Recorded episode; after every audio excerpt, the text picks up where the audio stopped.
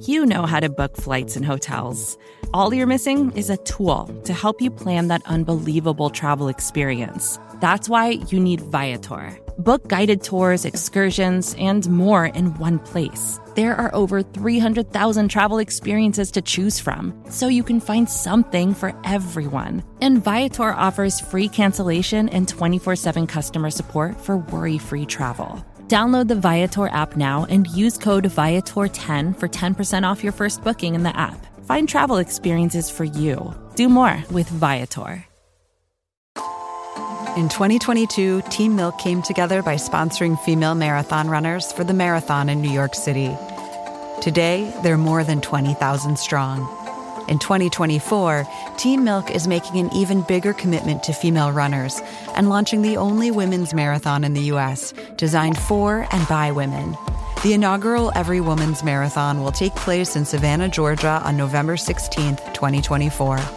You can learn more and register for the marathon at everywomansmarathon.com. Hey, it's Max. Before we get started, a quick word about Google Play. Did you know that you can now download and listen to audiobooks on Google Play? That's right. With hands free listening using Google Assistant or Chromecast, you can enjoy thousands of titles a la carte. No subscription necessary. There's even multi device integration across the Google ecosystem. I know you're using that Google ecosystem. Get that multi device integration, you guys. And for a limited time, you can get 10 bucks off your first one by visiting g.co slash play slash longform. That's g.co slash play slash longform. Find your story with audiobooks on Google Play. Also sponsoring the show today, Stitcher Premium. If you have not joined Stitcher Premium yet, now is the time. There's two reasons to join. One is they've got ad-free episodes of hundreds of your favorite shows, including Comedy Bang Bang and WTF with Marc Maron. There's also tons of exclusive content. I am uh, seeing here that they have 21,000 hours which seems like a ton, but a lot of this exclusive content is fantastic. And uh, as the name implies, you can't get it anywhere else.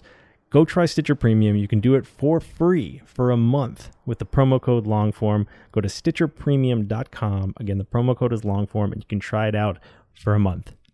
Here's our show.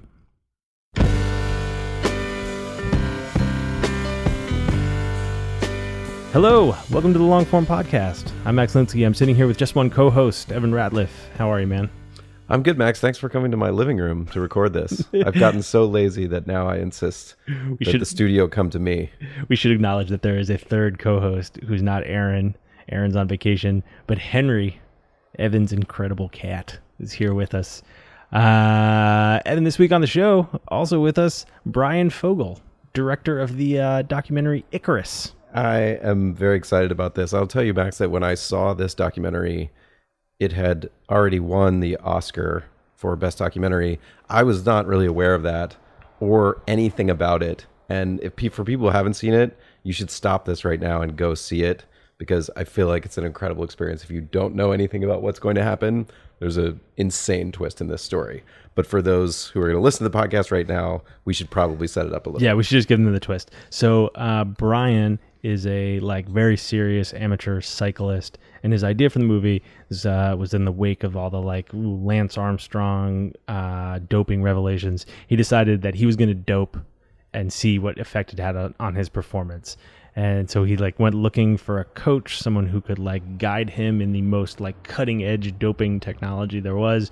And uh, he found this guy who was running the anti-doping agency in Moscow and uh, the first like half an hour 40 minutes of the movie are the two of them kind of like having this kind of like funny friendly relationship about doping and it's all kind of above board and then uh, it turns out that this guy uh, has been the, is like the mastermind of the massive russian doping scandal that was uncovered and uh, ended up with like Russia being banned from the last Olympics, all this stuff. And uh, Brian ends up being this guy's lifeline, and he flees Russia. He's like uh, under very serious threat from Vladimir Putin. He's now currently in uh, like whatever the equivalent of witness protection is.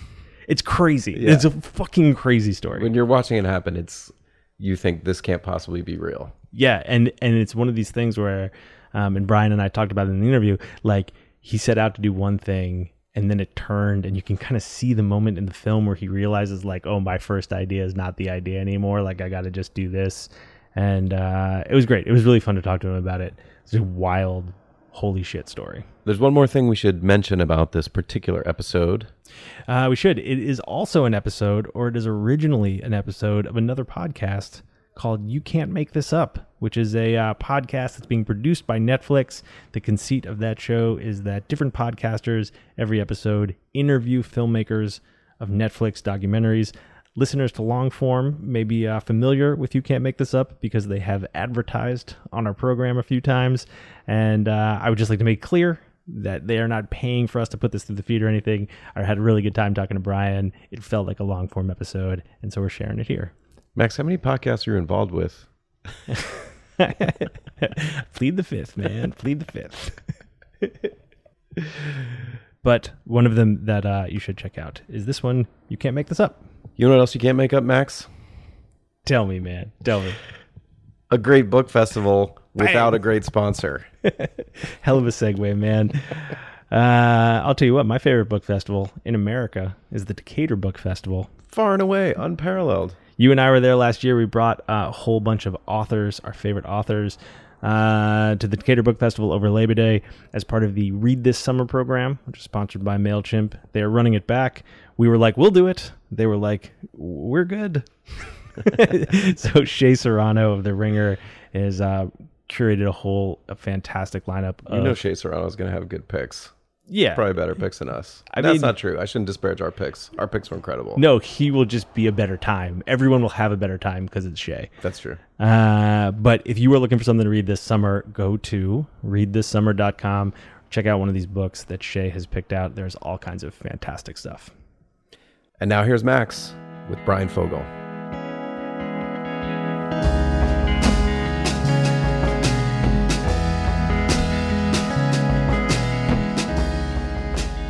Well, hey, Brian. Hey Max, how are you? I'm well. I'm, I'm well. doing. I'm doing good. They're all uh, set up here in my house, and uh, and I have a dog Max who's right by my side. So it was uh, good Max environment. yeah, well, you know, I like I like the Max vibes to be good. Well, I uh, like everyone else in the world and the Academy was uh, just blown away by your film. Congratulations on the award. How how is it? Uh, how does winning an Oscar change your life?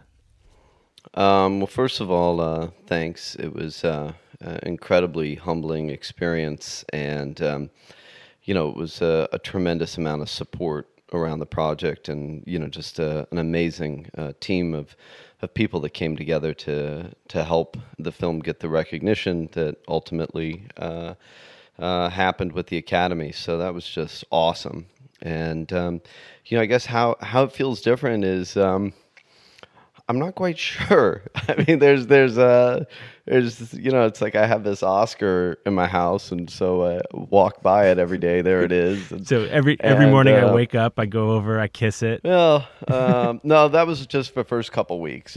First first couple weeks of having it, I just wouldn't let it leave my sight. So I'd bring it to the bed with me. I'd put it in the kitchen. I'd put it in the trunk of my car.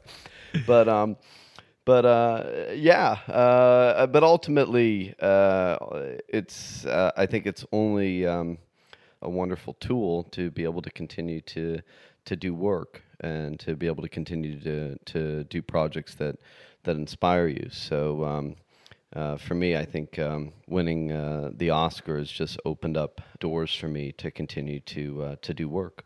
This is probably like a, a corny question, and I I chalk it up to me watching too many like sappy movies or something. But when you're like standing up there, is there any part of you that thinks back to like the original genesis of the film and when you first had that idea and like whatever you needed to do to take it out and get funding and pitch it around like to think about how wildly it changed and that you're up on there like are are you going through that process at all or is it just kind of like a holy shit moment Um, I, I think I think I've been going through that process throughout the entire process. Um, I, I think um, for me the most uh, surreal thing about it was uh, when I when I started on making Icarus. Um, you know, a little over four years ago. I was probably going through uh, one of the hardest um, creative and financial periods of my life, and um, really trying to figure out if I was going to be able to continue to uh, be a filmmaker um, and be able to get funding for projects. And so um, to have that experience four years later to to be on the stage winning an Oscar when I started the film, coming from a very different um, kind of emotional and uh, financial state in my life and creative space. Um, that was uh, that was pretty amazing, um, and so I've always uh, I've thought about that throughout this entire experience. And uh, was it? Um, sorry, I, I I guess I didn't totally know that. Was it close? I mean, were you really close to not not making films anymore? Yeah, you know, I'd, I had uh, I, I did a play that was uh, uh, very successful. It played in New York for three and a half years and Los Angeles and all over the country. And then I did a book, and then I had um, directed what was my first feature film, a, a comedy, which was an adaptation of, of the play. And and uh, long story short, the film uh, just it, it, I, I, took bad money into the film. Um, um, the financier didn't want to sell it. There was just all these, you know, stories that, that you hear, and and it didn't uh, open up doors in my career as I had hoped it to. And uh, and I spent essentially a couple years after that process trying to figure out how I was going to restart. And um, and cycling for me is, had always been kind of my therapy in life. And even though I think in, in Icarus it kind of shows, oh, I was racing bikes. I mean, the reality was is that I'd stopped racing bikes when I was 20 years old, and I'd gotten very back into cycling, um, kind of as a as a therapeutic kind of way, as I was figuring out how I was going to um, write the next chapter in my life. And then, you know, Armstrong confessed, and I started getting this idea in my mind that, hey, uh, we've never seen kind of a, a supersize me esque journey, and in the world of performance enhancing drugs, which, you know, obviously uh, is got a, a, a universal uh, worldwide curiosity to it. And also, I, I was looking at what I viewed was uh, totally ineffective uh, anti-doping system on a worldwide basis because despite the government and WADA, the World Anti-Doping Agency, parading that that they had essentially you know caught the bad guy, they really hadn't caught him at all. It was uh, it was a confession based on all of his teammates ratting him out uh, in exchange for their own immunity. So I was going, wait, um, not what's wrong with Lance Armstrong. Uh, what's wrong with this global anti-doping system that can't catch a guy after testing him 500 times? And uh, and to me, that that felt like that was going to be um, an interesting story, and and hopefully would make for a compelling film. And how long were you working on that version of the film uh, before like your your story turned? Well, I was working on um, on that version of the film. There was about a year uh, for me of um, essentially coming up with the idea and then figuring out how I was going to get you know a first round of money to kind of just start in on on the process of, of filming. And so it took me about a year uh, to get the first tranche of financing to kind of start on that journey. And that really started in um, April 2014. And I had already talked to Gregory uh, Rodchenkov months before I'd actually started shooting. So there was kind of the, the initial seeds of it. Um, but I didn't know where that was going to, you know, lead to, or whether or not it would bear fruit um, until you know November of 2015. So, you know, so here May, June, July, August, September, you know, a year and a half into making the first film. Um, you know, is when essentially I realized that the first film that I was making uh, was going to be completely inconsequential to what um, to what the film would ultimately become and well, uh, that but, that moment is one I really want to dig into for a second because I'm interested in a, in a whole slew of things. And it, one is, um, is there any part of you that wonders what this sort of first version um, in its entirety would have looked like, how that would have played as a doc. Is like, do you do you do you think about that at all? Is like when you when you switch gears in the way that you had to, like, uh, do you do you mourn the lost narrative somehow? Um, no, I don't mourn the lost narrative, and there was um, so many moments during that really first year um, where I had this kind of like, you know, what what the hell am I doing? Um, Were any of those moments and- while you were like, uh, you know, sticking testosterone in your ass? Yeah, it was just it was it was it was one after the other, and then you know, and you know, I had uh, Gregory involved, you know, very very early on in the process, even before I had started doping. But to me, in the, in the early stages, um, the the film that I was making and the success of the film hinged on my ability to essentially dope and evade uh, detection, and that you know Gregory, of course, was the co-conspirator, you know, sideman in the project, but ultimately whether or not the film was going to work hinged on on that premise for me. And so, you know, after I completed the the second uh, Haute route in 2015 and didn't perform as well as I had hoped, there was um, kind of a a huge burden and, and what was feeling like an elephant that that I wasn't quite sure um, if I was going to be able to pull off the film as as I had hoped for. And and at the same time, I had already been interviewing all the guys that had been uh, investigating Gregory and had been investigating, um, you know, the uh, Russian, you know, state-sponsored doping system. So, Right. So I'd been planting that. I had been planting that that foot, and I had been doing that, you know, really through the entire process that I was that I was doping. But I didn't know what where that was going to go to at that point. You know, what the investigation was going to find, you know, and whether or not that potential storyline was going to pay off. So I mean, there was just so many times that um, I just um, you know I had I had self doubt, but but you know I, I kept going. I was um, you know I was I was on this journey and I wasn't going to stop.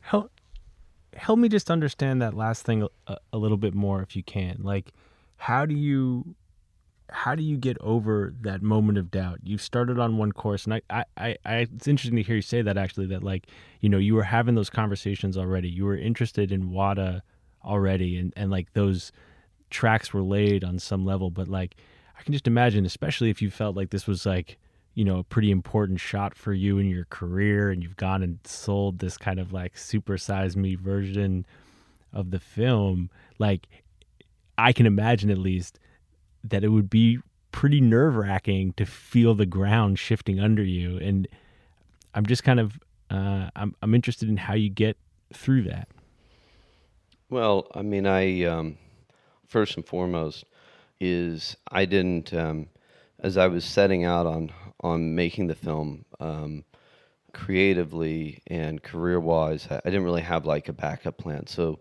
so it wasn't like this was like a side project to me, or this was something that I was, you know, kind of doing in between um, other work this was what I was doing, and this was, you know, I had essentially created what was a, a full time job for myself in making this film. So, so as the story um, just kept, you know, unfolding, I, it, you know, it was like, okay, well, this is this is this is the journey that I'm on. I'm going to continue to follow it, and then I was very very fortunate um, that Impact Partners, um, who was uh, who came in as my financier after the first year of making the film, realized and understood uh, the story that we were in. But there was a long period of time also that none of us were really thinking so much about purely the, the film. It was really that we were in a, a real world crisis.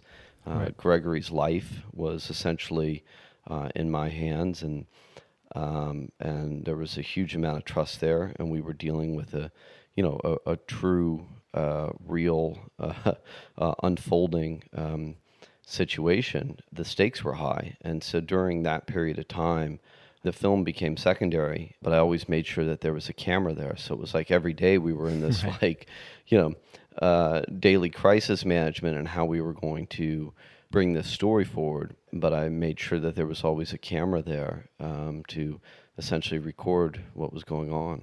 How did the people around you, how did their feelings about what you were doing change as the stakes changed? Like, there's this moment, like 20 minutes into the movie, it's right when you find out that uh, Gregory is being investigated by WADA, and you're talking to Ben Stone about it.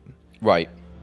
I mean, you know, there might be someone else out there that's that, that might be a better decision or choice. You're using this guy as your outlet for coaching. I don't need to tell me, I mean, what's your comfort level? Well, you know, I mean, like, here's how I'm kind of looking you at know, it. you know, you can find someone else. I guess you're calling doping doctors. I don't know what you would label Gregory. I mean, is he a biochemist? I, I don't even know. Oh, It doesn't even matter. I don't like this shit. It seems like people in your life weren't too into the original plan, weren't too into you hanging out with Gregory. And then once once the whole tenor changed, what did people around you think? Not your producing partners, but like your friends.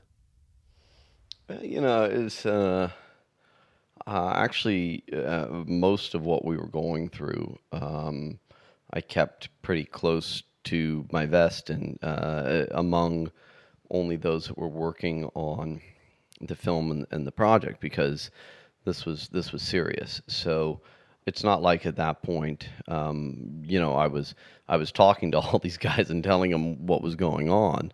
Um, you know. Right.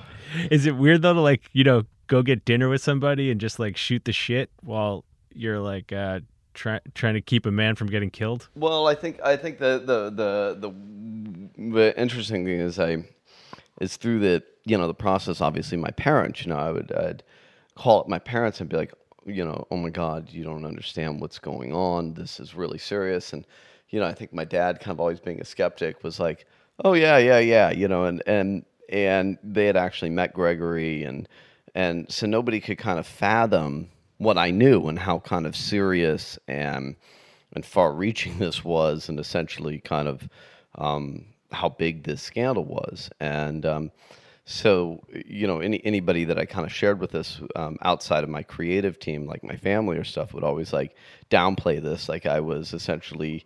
You know, like a conspiracy theorist or something. So, so that was uh, that that was uh, that that was interesting. And then I think you know among athletes and and guys who are riding with, cycling with, and there was only a handful knew that I was like essentially taking uh, PEDs, even though I was an amateur and even though I was doing this uh, purely from an investigative point of view, they would like get into like this like ethical conundrum about it, and and I always thought that that was was very strange because if you have an ethical conundrum that uh, that sports should be clean, and you're an athlete and you're not taking anything, which you know, which which I believe in that, um, then my process of wanting to show that the system was a fraud, um, I would have thought that other athletes would have been excited about, and yet they were looking at it that I was like a cheater, and I was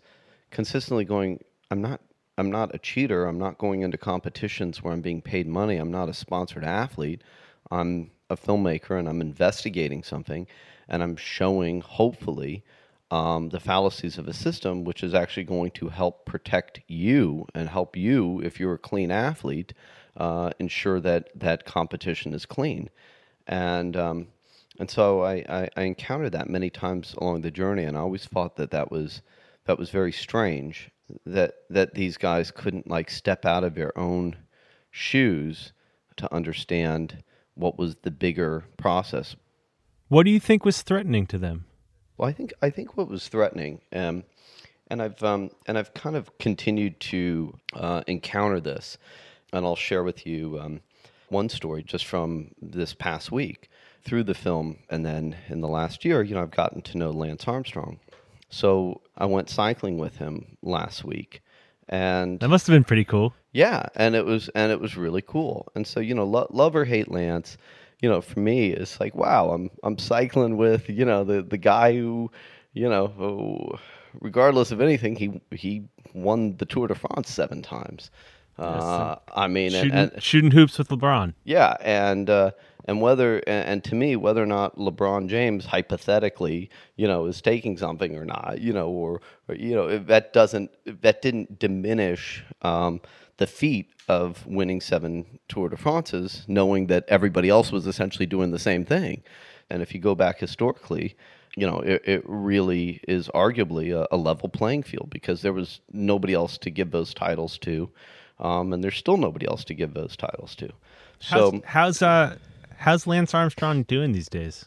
Yeah, well, hang on. So, anyway, so I post a photo of Lance and I on Instagram riding, and I get like a, a couple angry text messages from, you know, from ex pro cyclists that I had somehow like stabbed them in the back, and and I'm thinking to myself, uh, not only have I not stabbed you in the back, had the Lance story not happened, um, then Icarus and all these revelations would have never happened. I would have never started on that journey. Um, uh, I would have never met Gregory. I wouldn't have been able to bring what was a fraud, you know, on a level a million times bigger than Lance forward. And in so doing, that's helped protect, you know, clean athletes. That's helped, you know, hopefully make changes in the system and bring awareness globally to, to a bigger problem. So um, it's always been interesting to me how um, how short-sighted I've I've found many people um, in this journey rather than looking at the at the bigger perspective outside of themselves. Well, he he also, I mean, Armstrong in particular, just he's such like a trigger. He just represents so much to people. I think, um, you know, he's just like he's a symbol in all of these ways. Over and over and over again in Icarus, we see him say, "I've I've tested positive every time." You know, look into the camera and say, "I never doped." Right. Say I'm clean. Yeah. and it and i wonder whether you think that in those moments he knew he was lying or whether he had he he had found a lie to tell himself that was so powerful that he believed what he was saying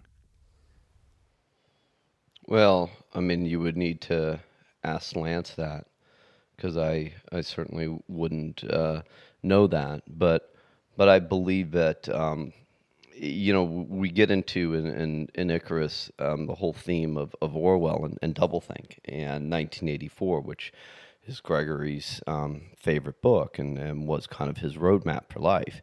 And I think that in many ways that probably um, you know, mirrored Lance's journey, and and you know, the idea of uh, the more and more you you tell a lie, that ultimately you start believing um, in its truth, um, and and that certainly was kind of the the roadmap of, of Gregory and his journey, and Winston Smith in 1984, which is this, you know, this double think, which is you know continuing to repeat a lie until it becomes a truth. I can certainly understand theoretically where where Lance was coming from all those years. That you know once he was caught up in that, and once he had become a champion, and the sponsorships, and also the belief that um, everybody else was was doing the same thing or were doing the same thing, and I could see why the defense of that lie occurred, not not to justify it or not to uh, to validate it, but I think I could understand what that might be like to be caught into something like that because that certainly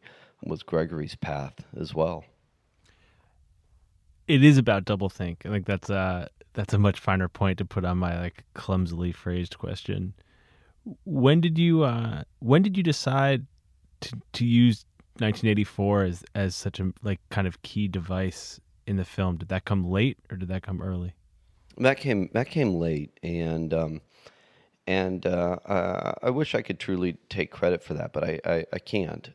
Gregory traveled um, with you know with with 1984, and at the time, um, you know, I had I had multiple editors um, on the project, and um, one of my lead editors, by the name of Kevin Klauber, looking through all the footage, um, had really uh, grasped on that Gregory was always quoting Orwell, and it was always quoting, you know, out of 1984, and he had been doing it, you know, through the entire time that I met him. I mean, and and you know, like long before uh, he had he had fled uh, to to the U.S. And um, I remember Kevin saying to me, you know, hey Brian, have you read 1984?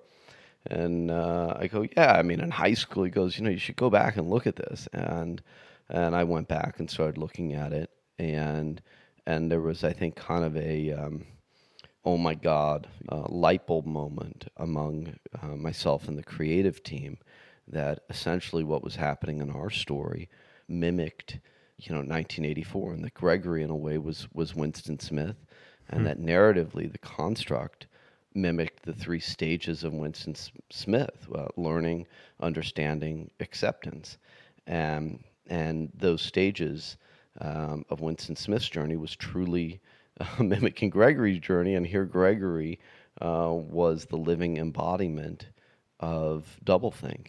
So all those kind of revelations um, led us to think that this could be a narrative arc, uh, that this could be a construct that we could frame the story around.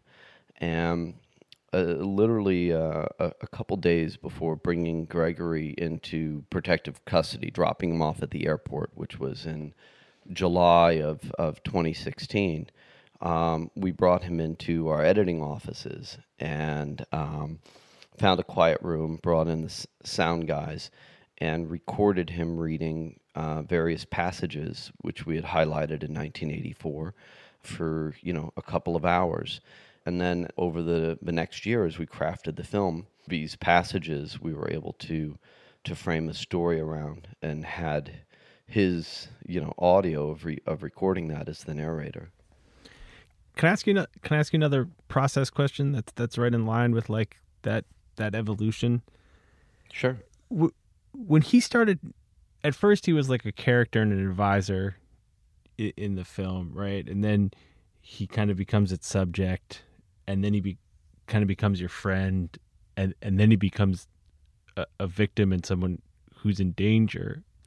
There's so many different roles as a filmmaker in that process, right? Like you're starting to wear all these different hats and as you were saying earlier like at some point the film actually becomes of secondary importance when you start realizing that like this guy's life is kind of in your hands how do you figure out how to protect him? Like, what what do you do? There's a moment where you reference that you talk to um, Ben Wizner, Snowden's lawyer, and I, I just like I wonder like uh once you realize how high the stakes have gotten, like literally in a practical sense, how you figure out how to protect someone like in that situation.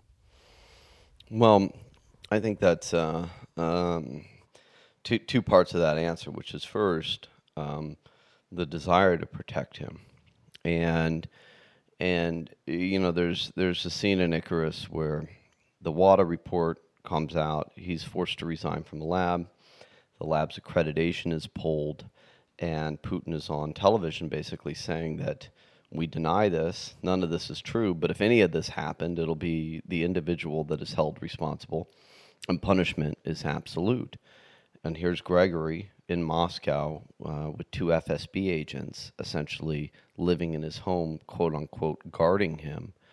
Um, and that uh, and that statement by Putin and what was going on um, was essentially his death sentence, um, and they were going to throw him under the bus.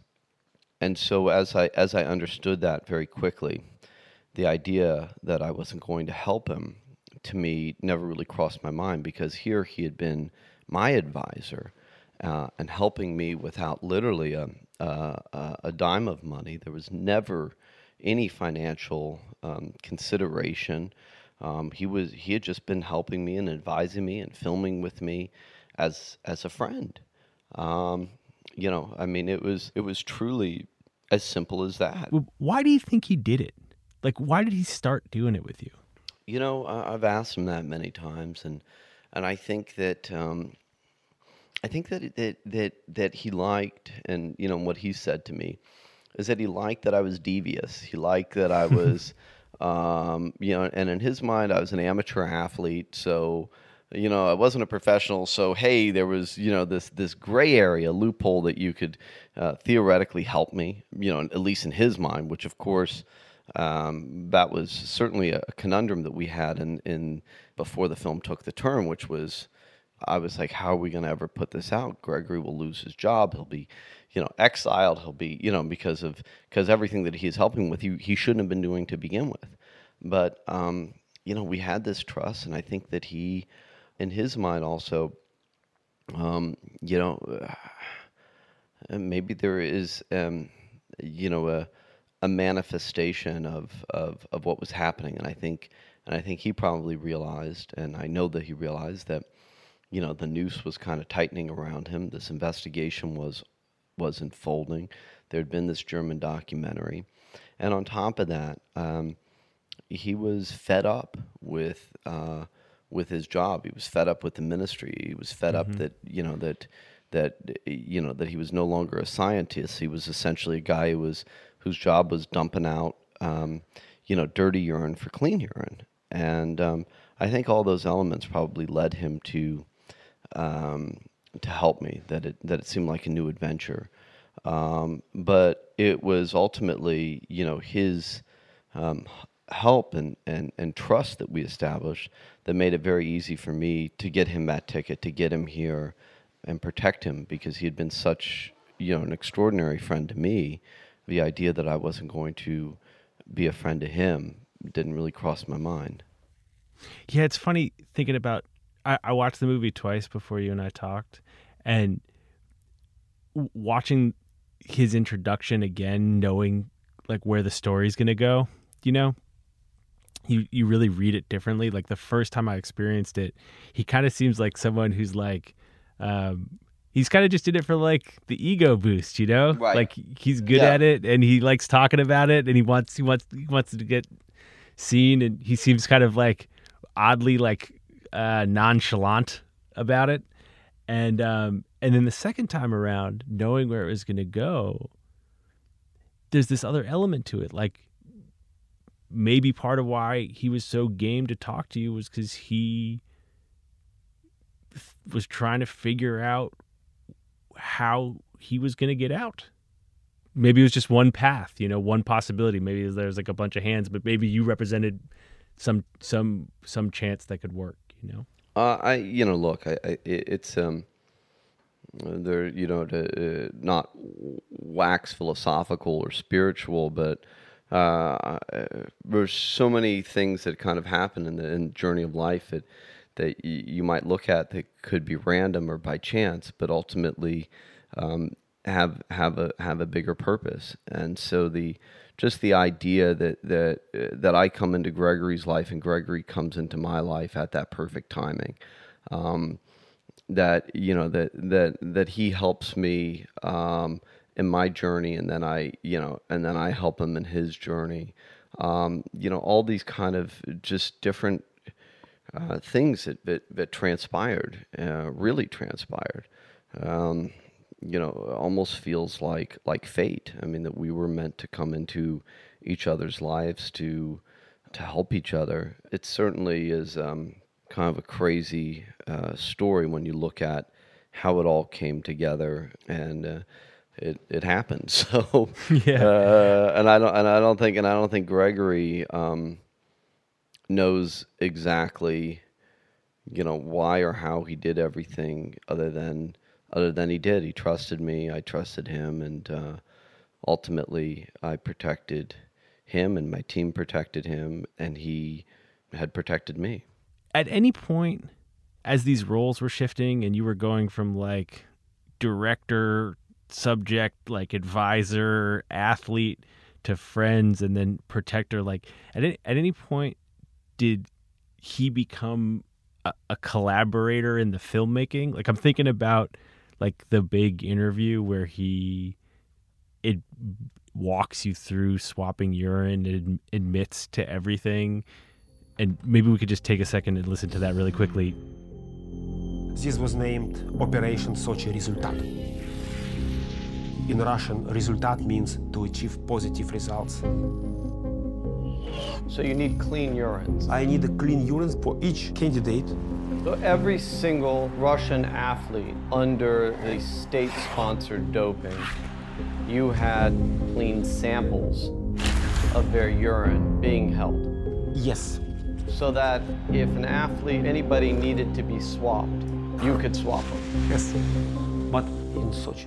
So like when you sat down for that big interview, had you guys talked about oh it? yeah Was it oh yeah planned? i mean there there you know we, i I shot actually multiple um, interviews uh, that were you know various um, kind of versions of um, um, you know of, of, of the tell-all because there was so much to tell and um, and before and before we we sat down and, and did that interview um, you know, we had had multiple discussions, and I'd actually um, shot, um, you know, just uh, stuff not not all lit and and ready for that in various kind of iterations of it, and um, and certainly as you know, as we got into the editing of that of that story, we probably even pulled audio from from a couple different interviews.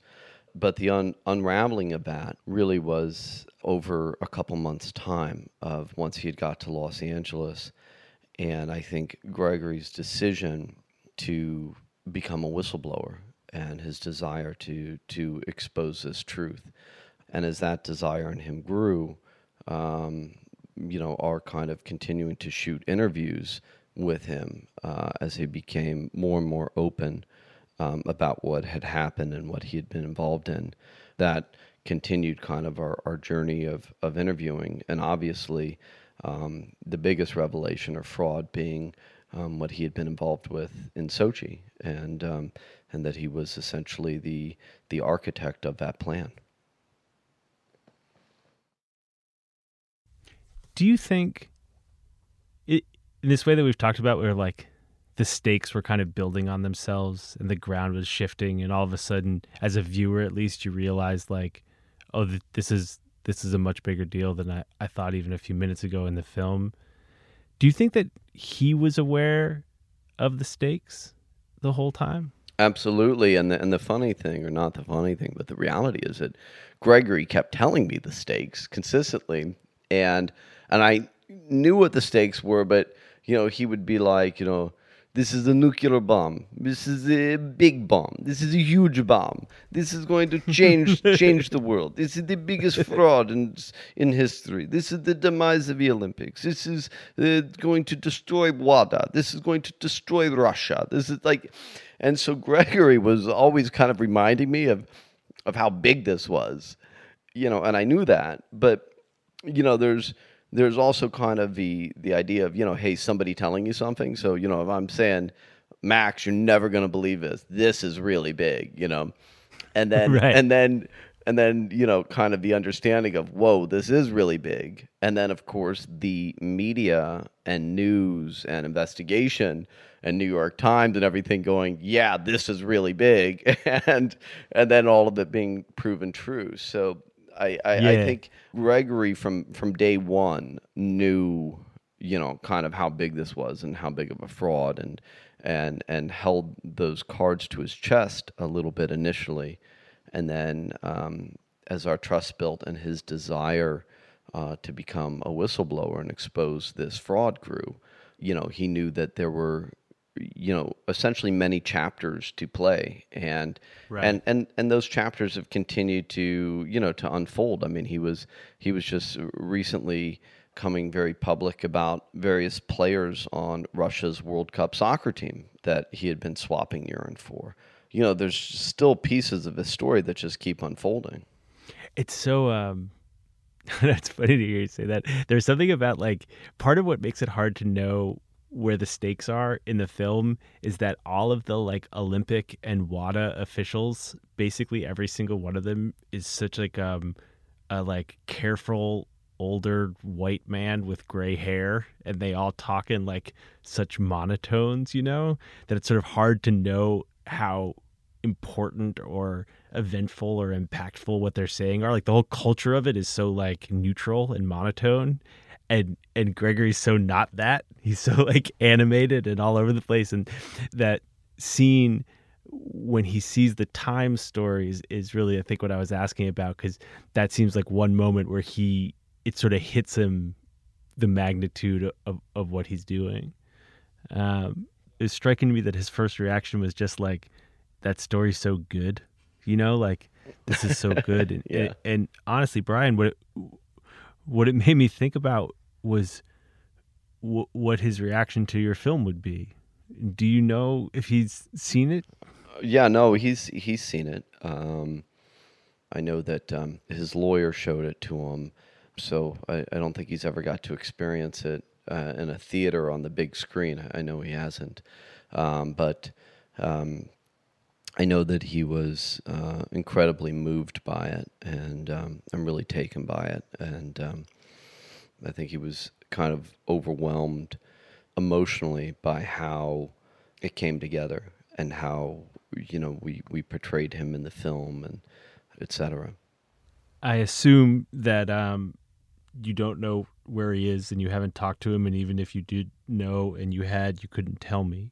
But um, imagine that he's you know somewhere wherever you get put when you're in witness protection, and uh, he just happens to be a listener to this podcast and subscribing on his iPhone and listening.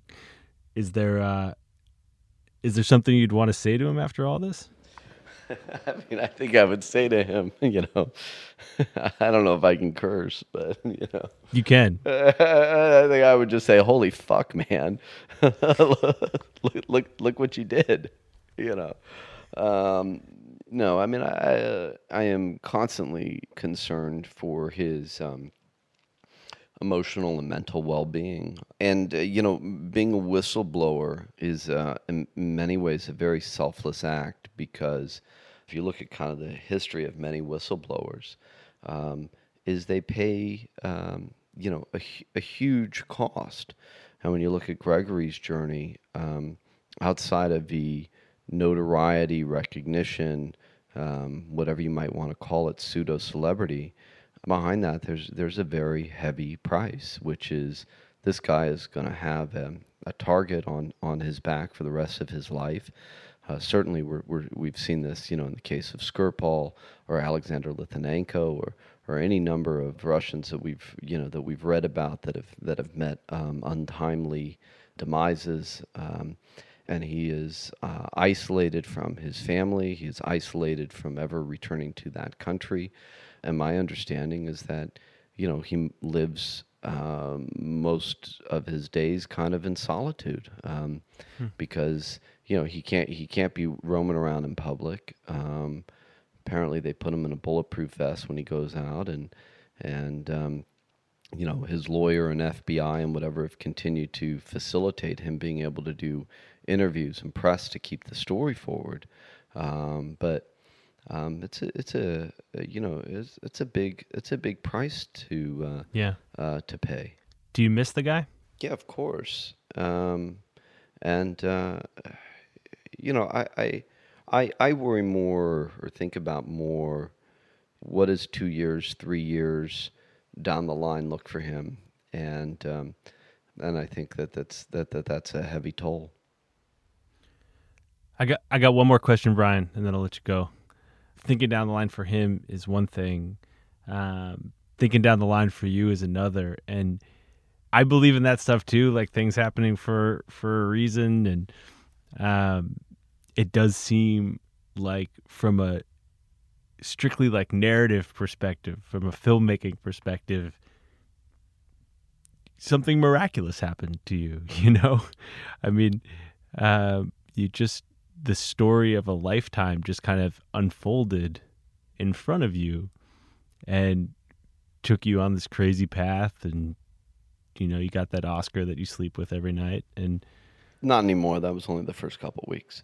oh right right right my bad my bad well here's the thing i here's the thing i was i was wondering is like um what do you do now man like you you you, you can't recreate that right and i i know some people who, who have had um that kind of public success. And i know that your phone starts ringing and your email is crazy and all these offers pour in but how do you like how do you follow up something so incredible and so impossible to engineer?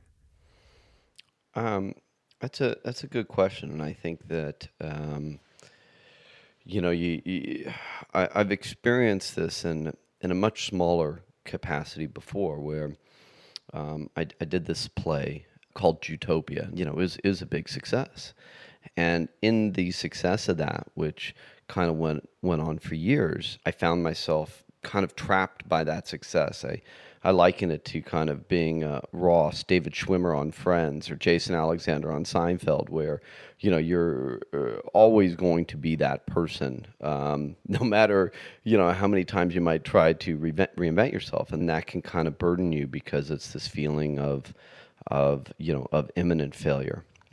And I think with Icarus, having went through that once with um, with Jewtopia, I know that um, I'm not going to replicate that success. Um, I'm not going to, uh, uh, very unlikely, find a story like this again. Um, and so you have to kind of understand that creatively and just try to kind of push forward with what with what inspires you. So, you know, for me, like the the follow up is um, to produce doc projects that I'm passionate about, and um, I've got a scripted feature that um, that I'm working to get going, which is a a true story, and um, so figuring out kind of how to how to navigate that, um, knowing that uh, whatever I do is not going to be Icarus, but hopefully. Um, you know, it'll it'll be its own thing, and you know, and you just move forward creatively, and and uh, and try not to worry too much about the overall outcome, other than to do your best. Hey, thank you, man. Thank you for doing this. Uh, thanks, Max. My pleasure.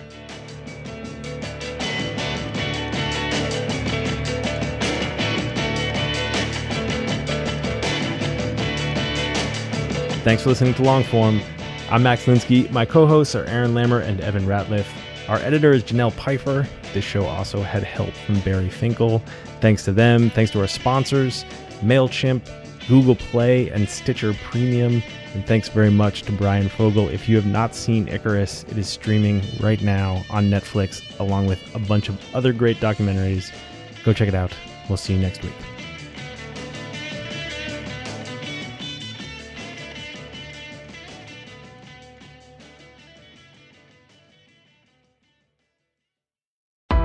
Why do you run? Why does anyone? I always thought that runners loved running, and that's not the case. Most runners hate running, but they choose to do it. In the new docu-series Running Sucks, brought to you by Team Milk, Abby Ayers learns why women runners everywhere are driven to go the distance. It really is about taking my power back and proving myself wrong. Team Milk is about fueling women's performance and helping them along their marathon journeys. You can sign up now for the inaugural Every Woman's Marathon taking place in Savannah, Georgia on November 16th, 2024. Learn more and register at everywomansmarathon.com.